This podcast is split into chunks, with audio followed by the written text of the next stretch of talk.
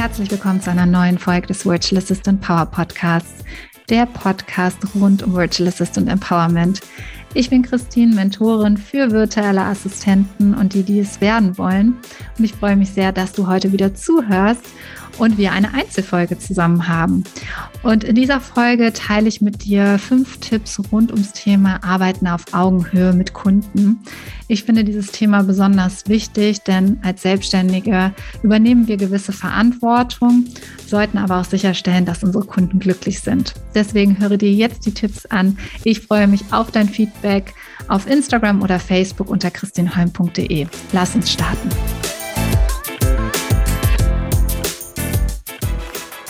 Das Thema Arbeiten auf Augenhöhe liegt mir besonders am Herzen, denn als virtuelle Assistent sind wir selbstständig. Das heißt, wir übernehmen eine gewisse Verantwortung und sorgen dafür, dass die Zusammenarbeit auch reibungslos funktioniert. Doch dazu gehören immer zwei Seiten und deswegen sollten wir den Unternehmer, die Unternehmerin immer ins Boot holen und auch einiges beachten. Und genau darum geht es heute bei meinen Tipps. Ich möchte dir aber kurz erzählen, wie ich auf dieses Thema gekommen bin, denn ich coworke immer sehr, sehr gerne und zwar digital und das auch international. Und ich hatte letztens eine Coworking-Session und die Person hat mich gefragt, was ich denn tun würde beruflich. Und dann habe ich erzählt, dass ich virtuellen Assistentinnen dabei helfe, sich ein Online-Business aufzubauen und das auch auszubauen. Und dann hat die Person gesagt, wow, this is so futuristic. Also es ist so zukunftsträchtig. Und ich dachte danach so, ja, genau, das ist es. Aber wir dürfen uns das auch ins Gedächtnis rufen. Denn wir sind natürlich tagtäglich damit in Berührung. Aber es ist so ein absolut zukunftsträchtiger Job, dieses selbstständige Arbeiten mit Eigenverantwortung, aber auch der Flexibilität und der Ortsunabhängigkeit. Und deswegen ist diese reibungslose Zusammenarbeit noch wichtiger, weil wir noch mehr Unternehmer natürlich animieren möchten, mit virtuellen Assistenten zusammenzuarbeiten. Deswegen lass uns jetzt mal die fünf Tipps genauer anschauen, die ich dir heute mitgebracht habe. Tipp Nummer eins, zeige ehrliches Interesse an deinem Kunden und lerne ihn und sein Business besser kennen. Wenn ich ihn sage, das weißt du, dann meine ich natürlich auch sie. Also es geht schon im Bewerbungsprozess letztendlich los. Wenn wir uns bewerben als virtuelle Assistenz, geht es darum, auch vorher die Webseite zu checken, den Kunden näher kennenzulernen. Bevor überhaupt irgendwas rausgeschickt wird an den Kunden, solltest du dir dessen bewusst sein, was die Ziele des Kunden sind, was die Person verfolgt mit ihrem Unternehmen, mit ihren Produkten und Dienstleistungen. Denn du möchtest natürlich langfristig unterstützen. Bedeutet also, ein bisschen mehr Aufwand zu betreiben, als du es vielleicht bei kurzfristigen Projekten machen würdest. Und wenn man langfristig zusammenarbeiten möchte, dann ist ja auch ein Team meistens dahinter, beziehungsweise bildest du vielleicht das erste Team mit dem Unternehmer, der Unternehmerin zusammen. Und da solltest du schauen, ob du zum Kunden passt. Denn welche Werte der vertritt oder welche sozialen Kompetenzen dem Kunden auch wichtig ist, die du einsetzen kannst, das sollte im Vordergrund stehen und nicht nur die Hard Skills, die du mit reinbringst, also das Können, ähm, die Dienstleistung, die du erfüllst, sondern du solltest dir auch darüber Gedanken machen, kann ich die Mission und die Vision des Kunden eigentlich vertreten? Und das finde ich immer besonders wichtig, denn als virtuelle Assistenz müssen wir selbst dafür sorgen, motiviert zu bleiben, Lust dazu haben, an den Produkten und Dienstleistungen mitzuarbeiten. Und umso wichtiger ist es, diese auch genau kennenzulernen und auch einiges zu hinterfragen.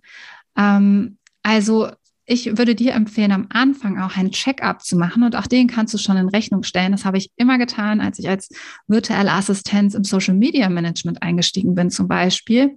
Ich habe so Social-Media-Kanäle betreut und vorher, bevor ich irgendwas angefangen habe, überhaupt mit dem Account zu planen, habe ich mit den Kunden mich zusammengesetzt und das mache ich auch heute noch in Online-Marketing-Beratungen, dementsprechend alles abzuklären, was den Kunden und sein Business betrifft. Das heißt, wirklich zu fragen, was ist das Warum dahinter? Ähm, was ist auch das Branding, die Tonalität? Welche Produkte und Dienstleistungen gibt es? Warum gibt es diese und so weiter? Und ich habe so oft die Rückmeldung bekommen, das hat vorher noch keiner mit mir zuvor gemacht. Und deswegen möchte ich hier an der Stelle dich nochmal ermutigen, auch diese Check-ups mit den Kunden zu machen, um einfach mehr zu erfahren und dementsprechend auch dein ehrliches Interesse zu zeigen und die Mission und Vision richtig verfolgen zu können. Und auch wenn das nur ein kleiner Kunde von dir ist und du sagst dir vielleicht, ach ja, die zwei, drei Stunden im Monat, das passt schon, es macht einen Unterschied, das Business genau zu kennen, Sachen zu hinterfragen und vor allen Dingen macht es einen Unterschied in der Zusammenarbeit mit deinem Kunden, weil ehrliches Interesse zeigt sich immer aus für beide Seiten. Tipp Nummer zwei, du bist die Expertin, zeige dich so. Überlege dir genau, wie du als Expertin wahrgenommen werden möchtest. Du bist nicht weisungsbefugt, das sage ich hier nochmal mit jeglichem Nachdruck in meiner Stimme. Das bedeutet zum einen, du darfst auch Nein sagen und du sollst auch darauf achten, dass du nicht weisungsbefugt bist, denn das hat auch was mit der Scheinselbstständigkeit zu tun, in die du natürlich nicht reingeraten möchtest. Und du solltest demnach auch Verantwortung tragen. Das heißt, bringe dich strategisch mit ein, hinterfrage Dinge und versuche auch, das Business und die Produkte, die Dienstleistung deines Kunden objektiv zu beleuchten. Denn genau dafür braucht dein Kunde, deine Kundin dich. Ihr arbeitet auf Augenhöhe und dementsprechend bringst du deine Expertise mit rein. Welche Expertise soll der Kunde wahrnehmen? Sind es vielleicht auch deine Hard Skills, deine Soft Skills, deine Werte? Auch die, je nachdem, in welcher Gewichtung du, du mit reinbringen möchtest, tu dies. Und ich finde das immer sehr, sehr wichtig, auch eine Probephase zu haben, denn genau das findest du vielleicht auch nicht immer am Anfang heraus. Worauf liegt der Kunde genau Wert? Wie ist die Zusammenarbeit eigentlich? Und auch solche Probephasen sind absolut erlaubt. Und das meine ich auch, dich als Expertin zu zeigen, weil wenn du merkst, die Zusammenarbeit passt nicht, dann sage das auch dem Kunden und melde das zurück. Oder du stellst es nach einer gewissen Zeit fest, weil der Kunde, die Dienstleistung et cetera sich verändert haben, du nicht mehr hinter der Mission, der Vision deines Kunden stehst. Teile dem Kunden das mit. Und du musst auch nicht jeden Kunden annehmen. Ich weiß, gerade in der Anfangsphase ist das so eine Sache. Da denkt man, ja, es muss ja Geld reinkommen. Ich glaube mir, es lohnt sich, auf deinen idealen Kunden nicht unbedingt zu warten, sondern wirklich aktiv was dafür zu tun. Aber trotzdem abzuwarten und nicht jede Zeit mit Kunden zu füllen, die du eigentlich gar nicht annehmen möchtest. Also wenn dein Bauchgefühl sagt, nee, das ist eigentlich nicht mein idealer Kunde, dann hör auf dein Bauchgefühl. Das kann ich dir nur mit aller, mit allem Nachdruck hier auch nochmal sagen, denn ähm, ja, das ist immer, meistens ist das Bauchgefühl richtig und äh, diese Erfahrung durfte ich auch schon mehrmals machen. Tipp Nummer drei, übernehme Verantwortung für deinen Kunden und für dich. Was bedeutet das? Verantwortung auf allen Ebenen zu übernehmen ist wichtig. Du bist selbstständig. Für deinen Kunden kann das bedeuten, denke an Dinge wie zum Beispiel Verträge, Datenschutz. Ja, also einfach der äußere Rahmen, dass der gespannt ist. Dafür kommst du als Expertin ins Unternehmen. Das heißt, bringe auch diese Dinge mit rein und achte darauf, ja, dass die Daten der Kunden geschützt werden, dass ihr dementsprechend einen ähm, Vertrag habt und so weiter. Und dazu gehört natürlich aber auch, Termine einzuhalten, zuverlässig zu sein, dann aber auch deine Eigenverantwortung, die Rechnung zu stellen. Vielleicht auch eine äh, Dinge wie zum Beispiel Nutzerrolle anlegen et cetera, dass du nicht einfach nur die Passwörter von deinen Kunden bekommst, sondern dafür sorgst, dementsprechend in den jeweiligen Programmen als Nutzer angelegt zu werden. Je nachdem, wie erfahren dein Kunde, deine Kundin in der Zusammenarbeit mit V As ist, wird äh, die Person es schon vorgeben für dich, aber vielleicht weiß es dein Auftraggeber eben auch nicht. Dann ist es auch an dir, das mit einzubringen und äh, dem Kunden zu erklären. Und was bedeutet für dich, Verantwortung zu übernehmen? Das bedeutet letztendlich, deine Arbeitsweise herauszufinden, wie du motiviert bleibst, wie du deine Leidenschaft mit einbringen kannst, aber auch dementsprechend die Kunden wirklich annimmst, mit denen zusammenarbeitest, die du annehmen willst, worauf du Lust hast, deren Mission du verfolgen möchtest und aber dann auch zu sagen, ich nehme auch meine Auszeiten, ich plane mir Urlaub, ich nehme mir meine zwei freien Tage, Minimum die Woche und zum Beispiel auch, dass du Krankheitstage nimmst, wenn du krank bist. Wir hatten in der Virtual Assistant Academy diese Woche in der Power Hour noch das Beispiel gehabt, denn wir machen montags immer eine Power Hour und starten zusammen in die Woche, planen die neue Woche, was ansteht, wie wir das V A-Leben leben möchten. Ja, also wir planen auch aktiv die Aktivitäten ein für Auszeiten et cetera. Und eine Teilnehmerin sagte dann, ich habe eigentlich keinen Erfolg der Woche, weil ich war krank. Und dann haben wir aber herausgefunden in dem Gespräch, dass sie das erste Mal so richtig dazu gestanden hat, jetzt auch krank zu sein, nicht den Laptop aufzuklappen. Und sie hat auch gesagt, naja, ich, die Versuchung war ja da. Mir ging es nicht so schlecht, dass ich nicht vielleicht ein paar Dinge hätte machen können, irgendwie. Aber ich wollte ja auch gesund werden. Und ich habe gesagt, das ist so ein großer Erfolg der Woche, für sich Verantwortung zu übernehmen und auch einzugestehen, wenn man krank ist und nicht das Geld zu sehen, was in dem Moment verdient werden könnte. Denn das war in ihrem Kopf, wenn ich jetzt eine Stunde arbeite, dann würde ich so und so viel Euro verdienen. Oder wenn ich das Projekt abschließe, dann kann ich die Rechnung stellen oder ähnliches. Und da Verantwortung für dich zu übernehmen, das ist wichtig. Also mit wem du zusammenarbeitest, wie du zusammenarbeitest, was du tust, all das bestimmst du. Und es ist letztendlich wie im Flugzeug, ja, man soll zuerst seine eigene Sauerstoffmaske aufziehen, bevor man anderen helfen kann. Und es ist in allen Dingen so. Atme du erstmal tief durch und dann hast du Energie für andere und zusammen könnt ihr dann Großes bewirken. Tipp Nummer drei, habe deine Organisation und Kommunikation fest im Griff. Und zwar halte zum einen Prozesse fest. Das bedeutet, schau, wie du mit deinem Kunden optimal zusammenarbeitest. Vielleicht gibt der Kunde auch schon einiges vor, wenn ähm, da schon ein Team da ist und ge- verschiedene Tools genutzt werden. Dann kann es auch sein, dass du dich natürlich dem Ganzen fügen musst. Vielleicht sagt dein Kunde aber auch, hey, wie sollen wir eigentlich zusammen kommunizieren? Wie sollen wir uns organisieren?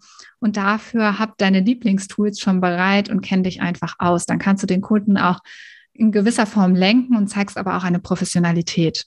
Bedeutet also, hab ein Organisationstool, wo die Aufgaben festgehalten und getrackt werden. Zum Beispiel gibt's Asana oder Trello, Notion, Evernote. Es gibt ganz viel, womit man arbeiten kann in dem Bereich. Überlege dir also, wo möchtest du deine Aufgaben festhalten und wo möchtest du ja auch tracken und wie kann dein Kunde die auch einsehen? Und ganz wichtiges Stichwort, das Thema Tracking, miss deine Aufgaben auch dementsprechend. Das heißt, nutze auch die Zeit zu gucken, okay, was ist gut gelaufen, was können wir optimieren? Da kannst du sehr, sehr stark deine Expertise mit einbringen. Kommunikationstools, da gibt es natürlich auch einige. Ich finde es immer wichtig, als V A sich zu überlegen, wie kommuniziert man am liebsten. Ich bin zum Beispiel so eine typische äh, Sprachnachrichtenschickerin, auch äh, privaten. Ich weiß, dass es einige absolut hassen, aber nicht umsonst habe ich einen Podcast, weil ich einfach gerne rede und nicht so gerne lange schreibe. Ansonsten hätte ich definitiv einen größeren Blog. Worum es aber hier geht, ist dir zu überlegen, wie und wann möchtest du mit dem Kunden kommunizieren und da auch zu schauen, was, wie kommt ihr am besten zusammen? Ist es per E-Mail? Ist es per WhatsApp? Ist es per Slack? Welche Kanäle nerven dich vielleicht auch? Vielleicht möchtest du auf gar keinen Fall, dass dein Kunde deine Handynummer hat und äh, du über WhatsApp erreichbar bist oder ähnliches. Es ist alles erlaubt und zeitgleich kannst du auch alles verbieten. Also entscheide dich einfach, was für dich das geeignete Kommunikationstool ist, genauso wie beim Organisationstool und schau, wie ihr da am besten zusammenarbeitet. Denn so verzettelst du dich auch nicht, denn wenn du irgendwann mehrere Kunden auf einmal hast, fühlst du dich im schlimmsten Fall so, als hättest du mehrere Chefs, einfach weil zig verschiedene Kommunikationskanäle genutzt werden und verschiedene Organisationstools. Das bedeutet nämlich auch, dass du vorgegebene Meetings zum Beispiel nicht immer nur zustimmen musst. Also wenn es dir nicht passt und es in deinen Terminplan nicht reinpasst, musst du nicht jedem Meeting von deinem Kunden zustimmen. Nochmals Erinnerung, ihr arbeitet auf Augenhöhe. Natürlich kann es sein, dass ein größeres Team dranhängt bei deinen Kunden und dann solltest du natürlich dementsprechend auch schauen, dass du jetzt nicht alle aufmischt, weil du vielleicht äh, dort nicht kannst. Aber wenn du dir Yoga eingeplant hast am Freitagmorgen und dein Kunde möchte dort einen Termin reinlegen, schütze auch deine Zeit, schütze deine Energie. Und wie gesagt, letztendlich ist es alles eine Kommunikationssache und manchmal ist es gar nicht schlimm zu sagen, nee, da kann ich nicht, da habe ich schon einen Termin. Und da musst du auch gar nicht sagen, ob es ein privater Termin ist oder ein beruflicher Termin. Du brauchst dich nicht zu rechtfertigen, ihr arbeitet auf Augenhöhe. Und dann ist es meistens auch unkompliziert, dass der Kunde sagt, okay, dann einen anderen Termin vorgibt. Also überlege dir genau, wie du auch dort die Zusammenarbeit gestalten möchtest. Und erfasse auch Zeiten, wie gesagt, tracke Ergebnisse, um letztendlich auch für dich Erfolge zu feiern, aber auch ein dem Kunden vorzuweisen, wie gut eure Zusammenarbeit auch funktioniert und welche Erfolge ihr auch zusammen erreichen könnt. Fünfter Tipp, go the extra mile. Und damit meine ich wirklich, ja, zum einen die extra Meile zu gehen und auch, es gibt noch ein zweites Sprichwort, think out of the box, also auch mal ein bisschen größer und anders zu denken. Also letztendlich schau hin, hör zu, lese zwischen den Zeilen. Worauf legt dein Kunde besonders Wert?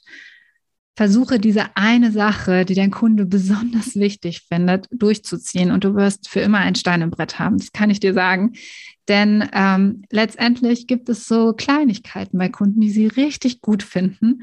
Das kann ähm, eine Sache der Kommunikation sein, ja, zum Beispiel, wenn du sehr zuverlässig ähm, dann auch zeitig zurückrufst zum Beispiel oder wenn ähm, ja eine bestimmte Sache einfach ähm, sich der Kunde immer darauf verlassen kann, dass die Deadlines genau eingehalten werden oder du sogar schon vor den Deadlines immer schon ablieferst ähm, oder ähnliches. Wenn du besonders aufmerksam bist, besonders kreativ, schau, worauf der Kunde wirklich Wert legt und versuche das gezielt zu nutzen und deine Stärken einzusetzen, um den Kunden Freude zu bereiten und letztendlich dir dadurch auch. Und das kann auch sein, dass du dir solche Sachen merkst, wie wann hat dein Kunde Geburtstag? Ähm, was hat er oder sie besonders gerne? Welche Podcasts hört gerne? Welche Bücher liest die Person gerne? Da auch mal Bezug drauf zu nehmen. Also zeige auch ehrliches Interesse an der Person.